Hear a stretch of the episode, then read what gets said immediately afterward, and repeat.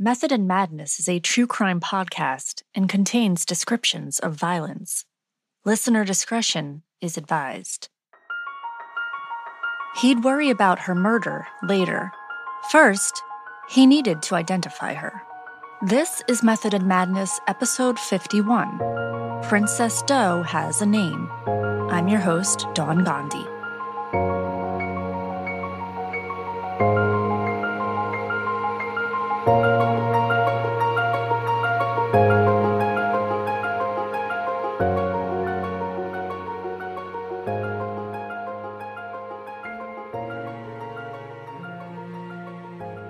Blairstown, residents could count on the chime of the ice cream truck as it rolled down their historic main street, past the falls, past the old mill, and past Brannigan's pharmacy.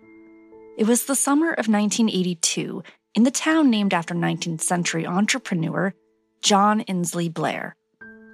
The date was Thursday, July 15, 1982, in the town located in Warren County, New Jersey nestled in the Kittatinny Valley. Residents and visitors relished in the old timey feel of the shops and restaurants. It was only two years earlier that Blairstown had made its mark on the cinematic map, with scenes from the original Friday the 13th filmed there. Roy's Hall, the town's theater, opened in 1913 and patrons would pay 11 to 17 cents to watch The Talkies make their debut in the 1930s. That theater would go on to do regular showings of Friday the 13th to celebrate the town's fame. Located minutes away from the Pennsylvania border, at the address 117 Route 94 was a posted white sign with black writing Cedar Ridge Cemetery, Incorporated, November 19, 1889 resident George Keiss was there early that morning to report for work. He walked the grounds, going about his duties, with the trickle of the nearby stream, the only thing breaking the still silence at 7:30 a.m. A steep embankment overlooked the stream with a wooded area that offered shade for breaks from grave digging. And it was there on that morning where George found a dead body. It was that of a white female with a red short sleeved v neck shirt and a red and white printed peasant style wraparound skirt with peacocks on the bottom border. A gold necklace with small white beads and a 14 karat gold cross hung around her neck. She had red nail polish on her right hand and none on her left. There were no undergarments found on her, nor were there any in the immediate area, and she was barefoot. She had been brutally beaten, her face left unrecognizable, and her skull shattered. And it was apparent that she had put up a hell of a fight. Let's dive in.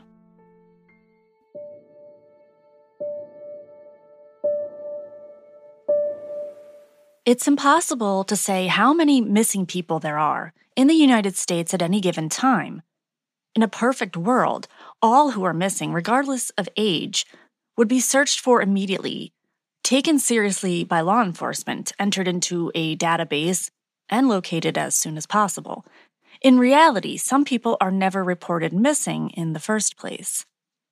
Lieutenant Eric Kranz of the Blairstown Police Department was the first to respond to the scene at Cedar Ridge Cemetery on July 15, 1982, accompanied by members of the Warren County Prosecutor's Office and New Jersey State Police. It was tough to determine much about the unknown victim at the time, who had been discarded in a concealed area of trees and brush. A thorough examination by a medical examiner would be done to estimate her age, her time of death, her cause of death. The next day, July 16th, an autopsy was conducted by Dr. Graciela Linares, Assistant New Jersey State Medical Examiner at the Edwin Albino Institute of Forensic Science. He determined that the cause of death was blunt trauma to the face and head with multiple fractures. and the manner of death was homicide. It appeared that the murder weapon could be a bat or metal pipe, but none was located at the scene. The victim had been so brutally beaten that her eye color could not be identified. No exact time or date of death could be determined, but it was possible she'd been killed two to three days prior, maybe even up to a week before her body was discovered. It was estimated at the time she was between the ages of 14 and 18. The case was officially a homicide investigation. Blairstown Police Department, the New Jersey State Police, and the Warren County Prosecutor's Office launched an investigation, but they had their work cut out for them. There was no identification on or near the victim's body. So, who was she? That would be the question that would haunt investigators and the community of Blairstown for decades. It was Lieutenant Eric Kranz that gave the victim a name. He said, quote, I got tired of writing the name Jane Doe. There are a million Jane Does. I just wanted to give her some personality, some identity. That's why I named her Princess Doe. She was probably somebody's princess along the way. Kranz was a veteran cop and had solved every homicide case that came across his desk. A father of two young children, he desperately wanted to find Princess Doe's family, and he said, quote, I'll worry about the murder later on. My main concern is finding out who she is. It was a promise he made that he'd make sure she was identified and remembered. Perhaps fittingly, one of the top songs on the charts that week was Patrice Rushen's Forget Me Nots. During the autopsy, fingerprints were taken of Princess Doe. They were then checked through the records and identification section of the New Jersey State Police and taken to the Federal Bureau of Investigation in Washington, D.C. There, the fingerprints were checked against the National Fingerprint File of criminal, civil, and military records. But nothing came back as a positive match. Dental charts and x rays of Princess Doe's teeth were prepared by Dr. Haskell Askin, forensic odontologist. This would be used when comparing dental records of either current or future reported missing persons. Princess Doe had visited a dentist at least once in her life, as four fillings were present. Her blood type was O. She still had her appendix and tonsils and had never given birth. It was unknown if there were drugs or alcohol in her system, and unknown if she had been sexually assaulted. A composite sketch was created, a depiction of what Princess Doe possibly looked like based on the shape of her skull and of some hair found at the scene. Flyers were created and distributed nationwide, and as technology improved, so did the flyers. One of them read Unidentified teen murder victim found July 15, 1982, Blairstown, New Jersey. Who is Princess Doe? The physical description of Princess Doe was listed as estimated 14 to 18 years old, 5 foot 2 inches tall and 105 pounds, Caucasian with brown hair, wearing a 14 karat gold cross around her neck. The bottom of the flyer urged anyone with information to contact the Warren County, New Jersey Medical Examiner's Office or the prosecutor's office. All missing person files were reviewed to see if anyone matched the description of Princess Doe. She was erased, Lieutenant Kranz would later say. Her assailant erased her. There was nothing left to her. Whoever did this did it with a vengeance. Three weeks into the investigation, he did what reporters would call at the time unusual.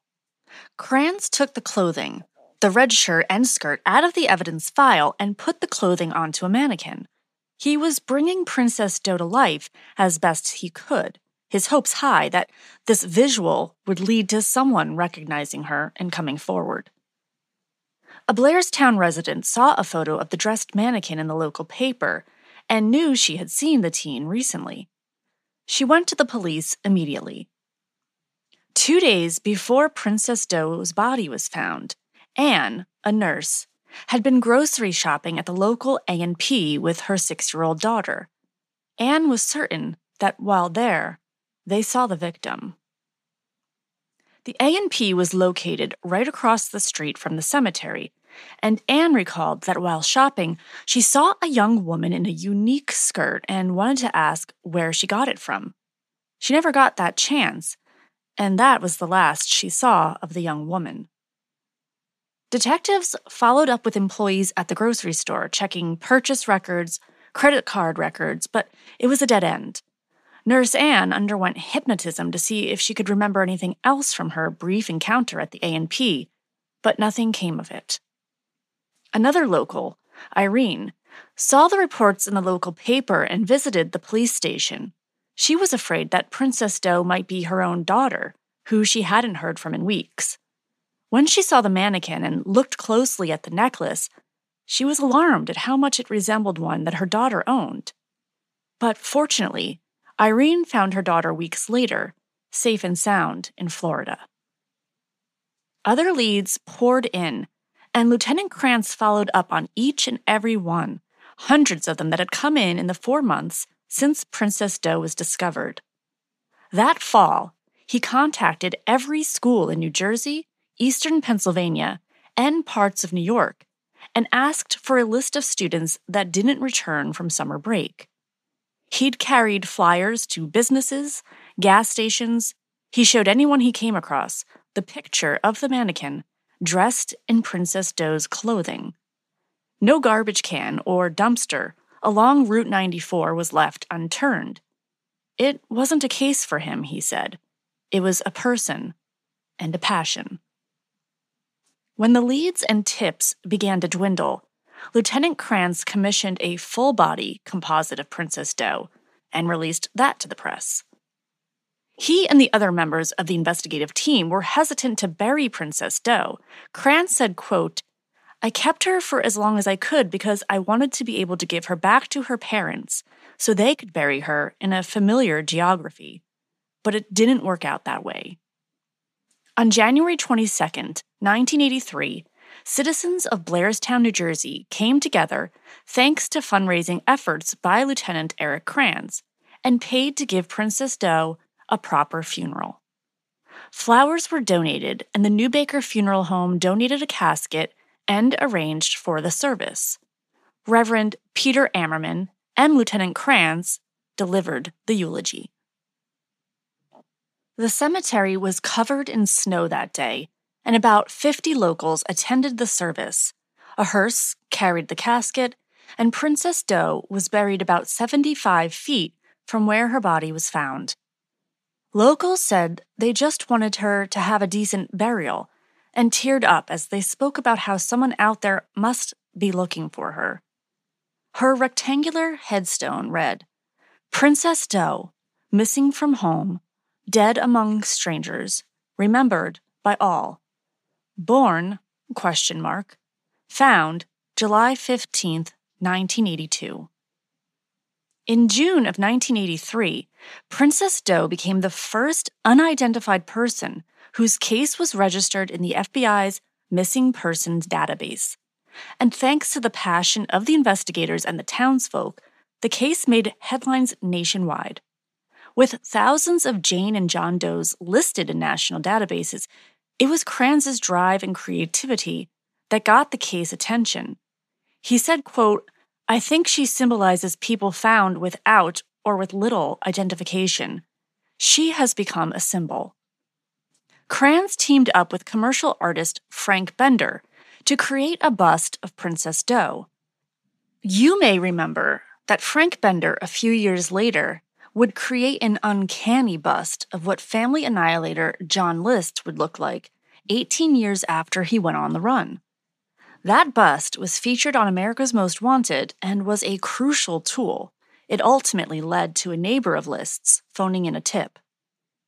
Photos and measurements of Princess Doe's skull were used as a reference, and Frank, working with an anthropologist, pathologist, and forensic dental expert imagined her with a long face, square jawline, and thick, brown shoulder length hair parted down the middle. Although her eye color was unknown, Frank gave her hazel eyes. Pages on the calendar turned, more missing person files were dropped into inboxes, and investigators clung to hope that something would turn up. Someone would give Princess Doe a name. One of those files prompted a sharp debate. In August 1984, a similarity was pointed out between the descriptions of Princess Doe and that of a missing teen from San Jose, California. Diane Dye had run away from home in 1979 at the age of 13. That would have made her 16 years old around the time that Princess Doe had been murdered. The Warren County Prosecutor's Office called a press conference in 1985 announcing that Princess Doe could be Diane Dye, but others weren't so sure. Lieutenant Kranz, along with dental experts and the California Department of Justice, reportedly rejected the notion based on several findings. One was the dental records that didn't match up, and two, Diane Dye had fractured her arm at the age of five, whereas Princess Doe had no signs of such an injury, according to x rays taken at autopsy. Kranz grew frustrated and felt that the announcement by the prosecutor's office was due to pressure from the public to identify the victim. Warren County prosecutor Howard McGinn stuck to his statement that the victim was likely Diane Dye, even receiving criticism for not budging on it despite the evidence. Eventually, the theory that Princess Doe was Diane Dye was officially ruled out, and Lieutenant Kranz left the police department and went on to work for the Foundation to Find and Protect American Children. Other possibilities trickled in, and of course, so did the theories. Lieutenant Kent Bergman of the Warren County Prosecutor's Office said that investigators were making plans to go out to Texas to question serial killer Henry Lee Lucas, who was on death row. Could Princess Doe have been a victim of a local man named John Reese, who in 1987 murdered his neighbor Elizabeth Cornish in the nearby town of Belvidere, New Jersey? Could Princess Doe be a local sex worker or was a local police officer responsible for her murder, which is why the crime still hadn't been solved. Was she a victim of serial killer Joel Rifkin? While each theory was looked at and scrutinized, none were substantiated.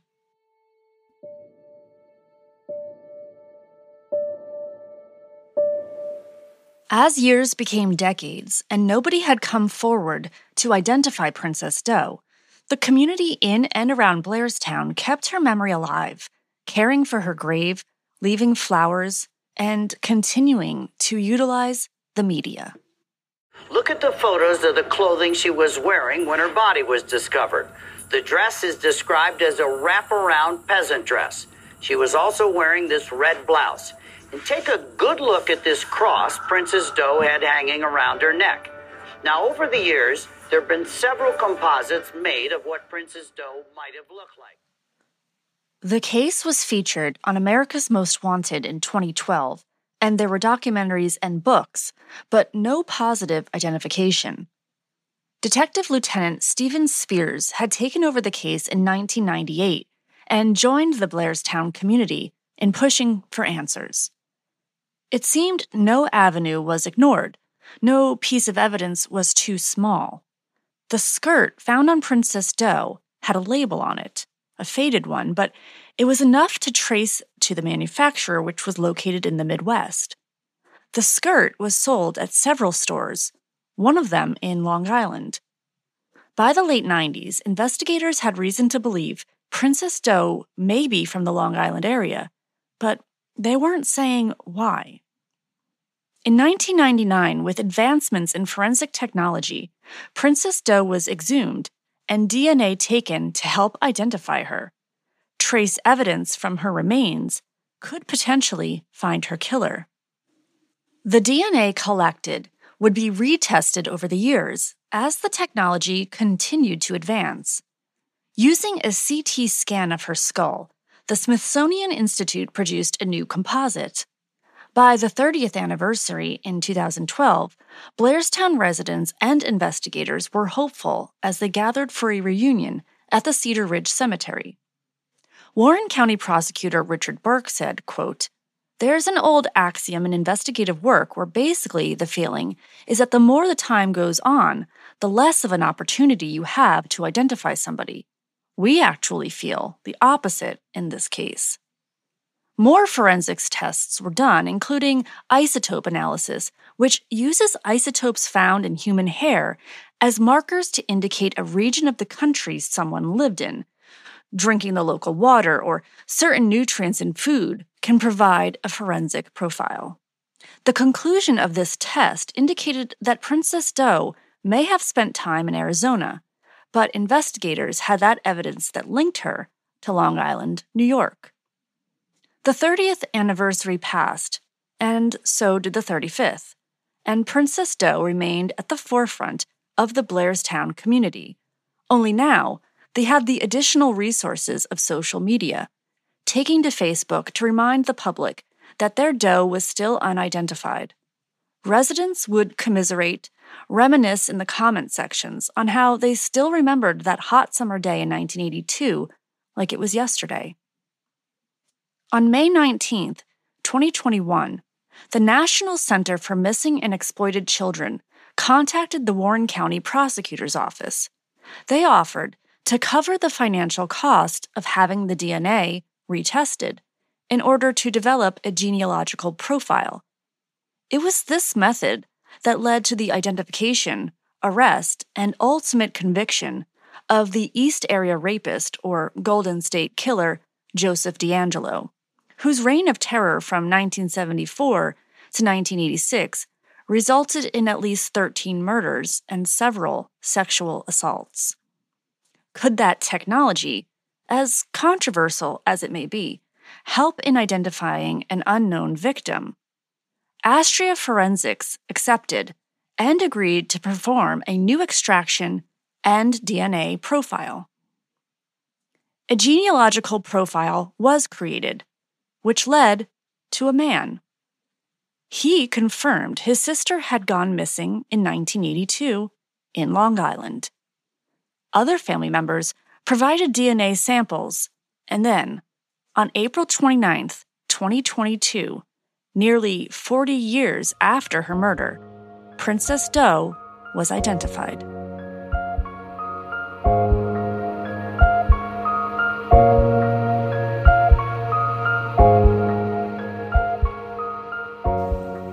This episode is sponsored by BetterHelp.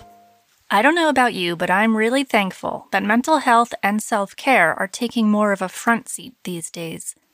Therapy has helped me when I've felt overwhelmed and needed to sort some things out. Maybe you're feeling more stressed lately, or like you're struggling with work or personal relationships. However, you're feeling, you deserve to be happy and to know that there is no shame in therapy. BetterHelp is customized online therapy. In under 48 hours, you could be communicating with a therapist by phone, live chat, or video if you're comfortable. Now is a good time to invest in yourself and see what online therapy is all about. And special offer to Method and Madness listeners. You can get 10% off your first month of professional therapy at betterhelp.com slash method and madness. That's betterhelp.com slash method and madness. Thanks again to BetterHelp for sponsoring this episode. Hey guys, I just want to tell you a little bit about Love and Murder Podcast. Love and Murder is your weekly true crime podcast telling cases of relationships gone horribly wrong. Each case we tell you is told with mystery, suspense, and just a little bit of humor sprinkled on top, but never at the expense of the victim. Listen to Love and Murder Podcast hosted by me, Kai, and Rick anywhere you get your podcast www.murderandlove.com. That's love and murder backwards, murderandlove.com. On July 15th, 2022, the Warren County Prosecutor's Office issued a press release identifying Princess Doe, and they held a press conference. Now retired, Lieutenant Kranz was in attendance. It was exactly 40 years to the day that her body had been found, and fittingly, one of the top songs that week was Lizzo's About Damn Time. Dawn Olanick was a 17 year old from Long Island, New York, and had completed her junior year of high school in Connetquot Central School District. She had been living with her mother and sister, but one day she left home and never returned. Born August 5, 1964, she was only weeks from her 18th birthday when she was murdered. Dawn had lived in the West Babylon and Bohemia areas of Long Island, and by all accounts, she was never on anyone's radar as a possible match to Princess Doe. There are no available records indicating she was ever reported missing. Dawn's brother told police that his sister had been told to leave home back in 1982. With Dawn identified, the residents of Blairstown were overcome with emotion that the girl they'd adopted as their own finally had a name. Residents all over New Jersey were in tears. The day they'd waited for, for 40 years, had come. So, with photos of Dawn now released, how similar was she in appearance to the bust created by Frank Bender? The one provided by the Smithsonian, the sketches, the photos of Diane Dye, that had some officials convinced was Princess Doe. Dawn Olanick was very pretty. In photos, she's seen with brown hair, brown eyes, and a warm smile.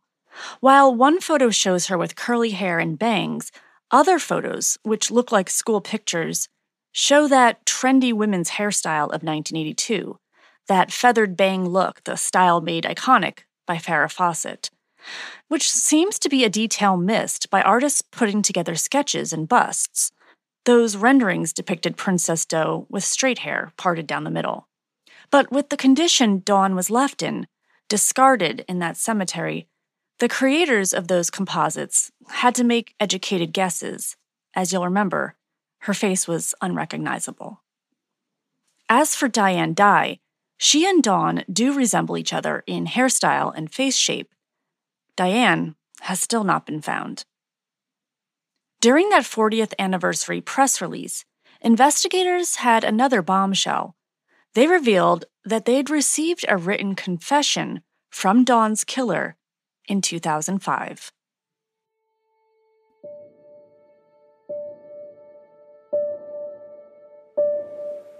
Arthur Kinlaw had already been convicted of two other first degree murders, unrelated to Princess Doe and was serving a sentence in Sullivan County, New York. Despite his written confession, investigators remained tight lipped until they had a positive identification of the victim and could build a case. Until then, they had no physical evidence to go off of and nothing to connect Princess Doe to Arthur Kinlaw. Here is a statement by Warren County prosecutors. On May 5, 2005, a written letter was received from Arthur Kinlaw, an inmate at the Sullivan Correctional Facility, Riverside Drive, Fallsburg, New York. Arthur Kinlaw indicated that he wished to be interviewed and confess to the murder of the unidentified female that was found in Blairstown Township, Warren County, New Jersey, in 1982. A formal statement was taken by Lieutenant Spears of the Warren County Prosecutor's Office, and Detective Howard Brown of the NJSP Troop B Criminal Investigations Office. Mr. Kinlaw had previously written an affidavit of facts pertaining to the murder which he provided. Mr. Kinlaw stated that he was physically responsible for the death of the unidentified female found in the cemetery in Blairstown, New Jersey.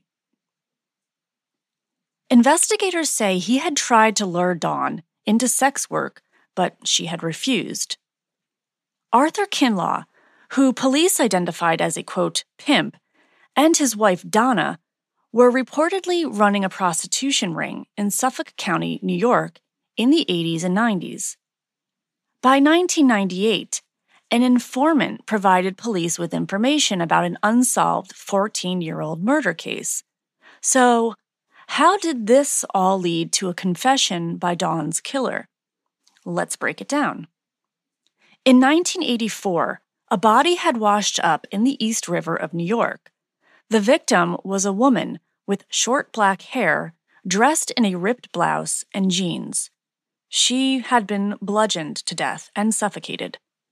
When found, her hands were tied behind her back and pieces of her blouse had been shoved down her throat. Without much evidence, the murder went unsolved for more than a decade, and the victim was never identified. Police said she was probably of Italian American origin and may have lived with her grandmother in either Brentwood or Bayshore, Long Island. The Kinlaws met the victim at a club and befriended her with the motive of getting her to work for them as a sex worker. When she refused and threatened to go to the police, the couple killed her.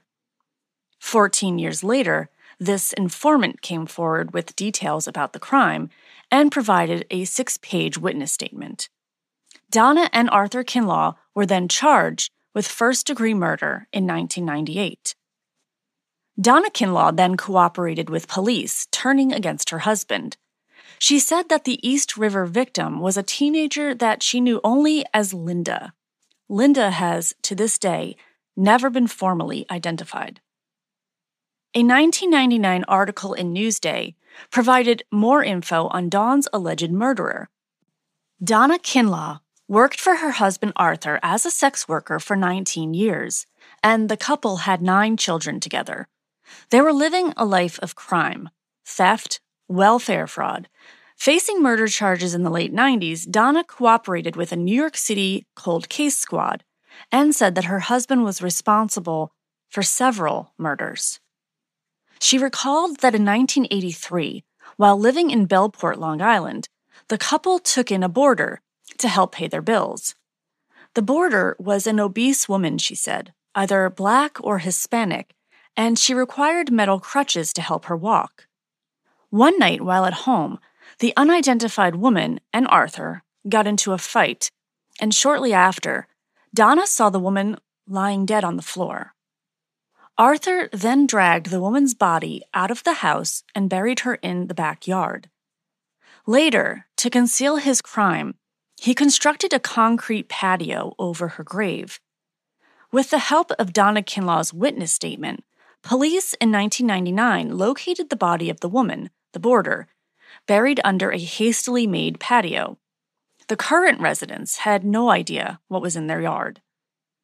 The victim has still not been identified and is listed on the Doe network as a black female who, at the time of her murder, was between the age of 25 and 45, 5 foot 7 and 300 pounds. And now, that brings us to that link that had detectives convinced that Princess Doe had Long Island connections. In 1999, Donna Kinlaw also told police that she believed her husband was responsible for the murder of a teenager who had been discovered in a cemetery in Blairstown, New Jersey. She said that she remembered Arthur bringing a teen to their home in Islip, New York, that summer in 1982. Later, Arthur and the teen left the house, but only Arthur returned home. And when he did, he was visibly shaken.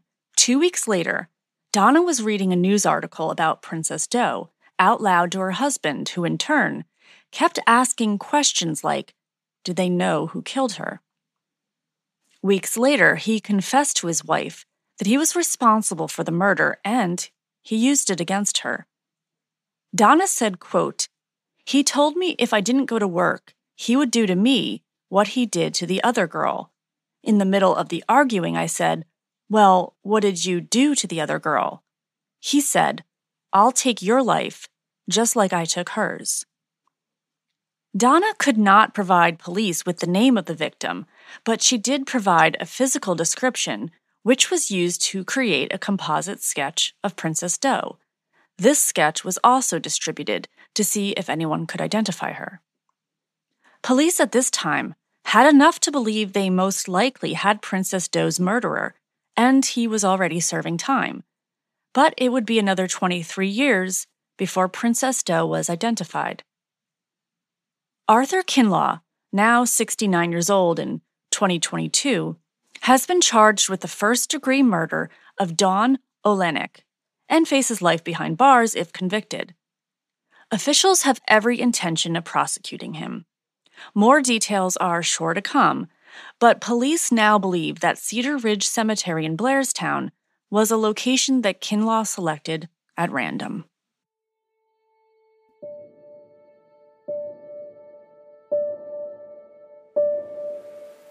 It was 40 years ago today that a teenage girl was found murdered in a Blairstown cemetery. For 40 years, no one knew her name or her killer, but that changed today. Not much is known about Dawn's life at this time. Reportedly, her mother passed away in 1992 and her father in 2017. There are no details on whether or not Dawn was ever reported missing or why nobody came forward to identify her. But members of her family told detectives that they never gave up hope that they would find her. During a press conference announcing Dawn's identity, one of her cousins spoke on behalf of the family, saying they all missed her dearly. All these folks behind me, uh, I'd like to on behalf of uh, the family and my cousin Lynn, who is Dawn's sister. Um, Dawn was also uh, my cousin as well, and I was 13 years old as well. We, we miss her dearly, and on behalf of the family, we'd like to really thank uh, Blairstown Police Department, New Jersey State Troopers, uh, uh, Warren County, Union County, for their unrelenting time they put in this cold case. I'd also like to thank the original detective or lieutenant of this case, Eric Kranz, who's sitting in the back. I want to thank you very much for your due diligence in this case and never giving up. Uh, also, Stephen Spears is in here. I want to thank him as well, never giving up. And these two fine detectives sit in front of us, Matt McConville and uh, Scott and Bowden. I want to greatly thank you for all the hard work you guys put in this case. I come from a law enforcement background as well, so I know a lot of times these these uh, cases can go uh, to the side. But apparently, Blairstown gave it their all and never gave up. We were greatly appreciative of that. They look forward to putting her name and photo on her gravestone. Of course, forensics is truly what gave Dawn her name back, but that was only possible with the driving force of cold case workers, investigators, and a community of people that never gave up. And remember Anne, the nurse that told police she had seen a girl matching Princess Doe's description in the A&P. Right before this episode was set to be published, I connected with her. And what was it like as a member of the community finally after 40 years finding out Princess Doe's name that she was Dawn Olanick? Well, I wasn't afraid of any more of anybody maybe um, recognizing me and and thinking that um, that I would recognize them, uh, the perpetrator, and so and I was I was really happy that you know for her family that they found out who she was. Now, do you want me to tell you how everything happened? I will. Sure. Sure. Okay. Uh, I was in the A&P um, supermarket across from the cemetery where she was found. And I was with my daughter. I was off work that day. I think it was a Thursday. And um, she was standing at the at the counter ready to check out. But I didn't even notice she had anything in her hands. But her skirt was beautiful. And my daughter said, Oh, mommy, mommy, is that an eagle? So I said, No, that's a that's a peacock. And uh, I was just about ready to ask her where she got the skirt because it was so pretty. And a little kid came walking by with a little plastic shopping cart. And I looked over and I said, Oh, she's so cute. And by the time I turned around, the girl with the skirt was gone. So then I checked out. And then um, when we checked out, the girl, the same girl, was standing in the front with a small um, paper bag package. It was like a cigarettes or something. It was very small. And then I, I just never saw her again.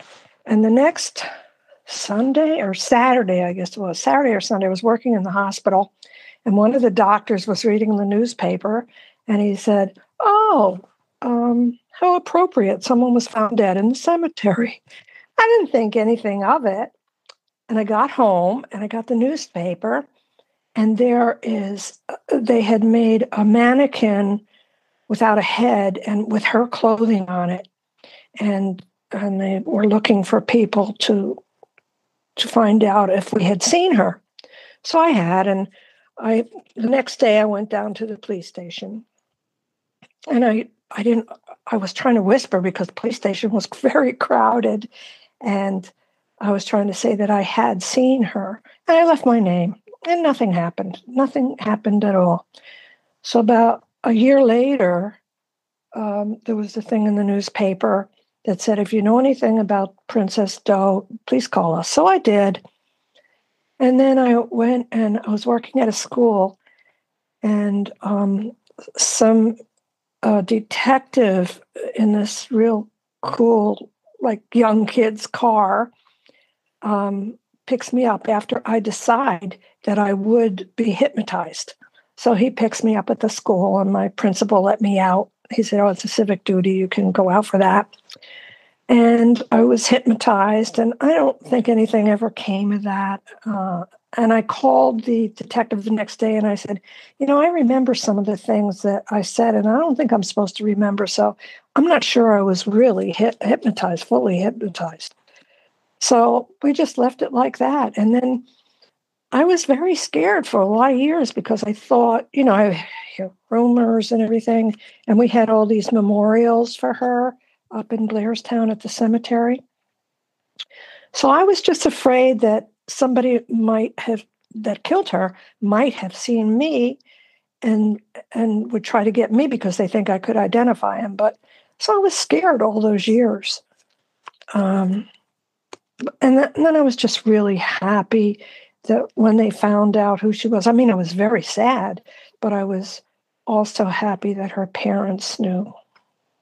It must have been an incredible day for for you and for the oh. residents that essentially adopted her as their own, you know, Yeah. and kept kept her grave, you know, clean and brought flowers and and it must have been a little bit of a relief for you to to know that her killer is behind bars already. Oh, it's a big relief. It's a big relief. Well, I, he was a criminal anyway. I, you know, he, I guess he had a record, Yes. But it was just, just so, so sad. It was, and I couldn't believe that I, you know, I just saw her the day before, and I remember it had rained real hard. I guess this Saturday it had rained real hard. One of those days, no, it was Friday. It had rained real hard. And uh, so I was surprised that they got any information from her, Right. uh, from her body. What's interesting about you know when you when you're doing true crime and you're and you're reading about true crime and we don't think very much about sometimes the witnesses and the people who give a statement and and sort of the fear they might feel so you you were probably didn't realize it at the time how how brave it was to give that statement Well, one of them asked if my daughter could be hypnotized. Mm. She was young. And they said, Oh, you know, sometimes kids will pick up a lot more. And I thought, No, I, I don't want her to be hypnotized. You know, it would be traumatic for her. sure So, so I didn't. And maybe she would have given us more clues, but I just didn't want her to go through that. sure you're being mama bear Yeah. understandable yeah. well thank you anne Well, thank you, Dawn. Here is today's call to action. If you have any information about the identities of the following, please check the show notes for how to contact authorities. Sussex County Jane Doe, murdered by Arthur Kinlaw in 1983, was a black female between the age of 25 and 45, 5 foot 7 and 300 pounds. Linda met the Kinlaws at the Blackberry Jam Club in Bayshore, New York. Her body was found in the East River off Hunts Point on May 3, 1984. She was dressed in a blouse and jeans and had short black hair. She was probably of Italian American origin and may have lived with her grandmother in either Brentwood or Bayshore, Long Island. And finally, missing person Diane Dye ran away from her home in San Jose, California in 1979 at age 13. Thank you for listening to Method and Madness. This is an independent podcast. If you'd like to show your support, you can leave a five star rating on Spotify or a five star review on Apple Podcast or on Podchaser. It makes the show more visible for new listeners. I'm on Twitter at MethodPod and on Instagram at Method and Madness Pod. There's a Method and Madness page on Facebook as well. To chat or discuss the episode, reach out to me at methodandmadnesspod at gmail.com. Method and Madness is research written, and hosted by me. It is sound edited by Mo and Spo. That's it for this week. Until next time, take care of yourself. For crisis support, text hello to 741 741.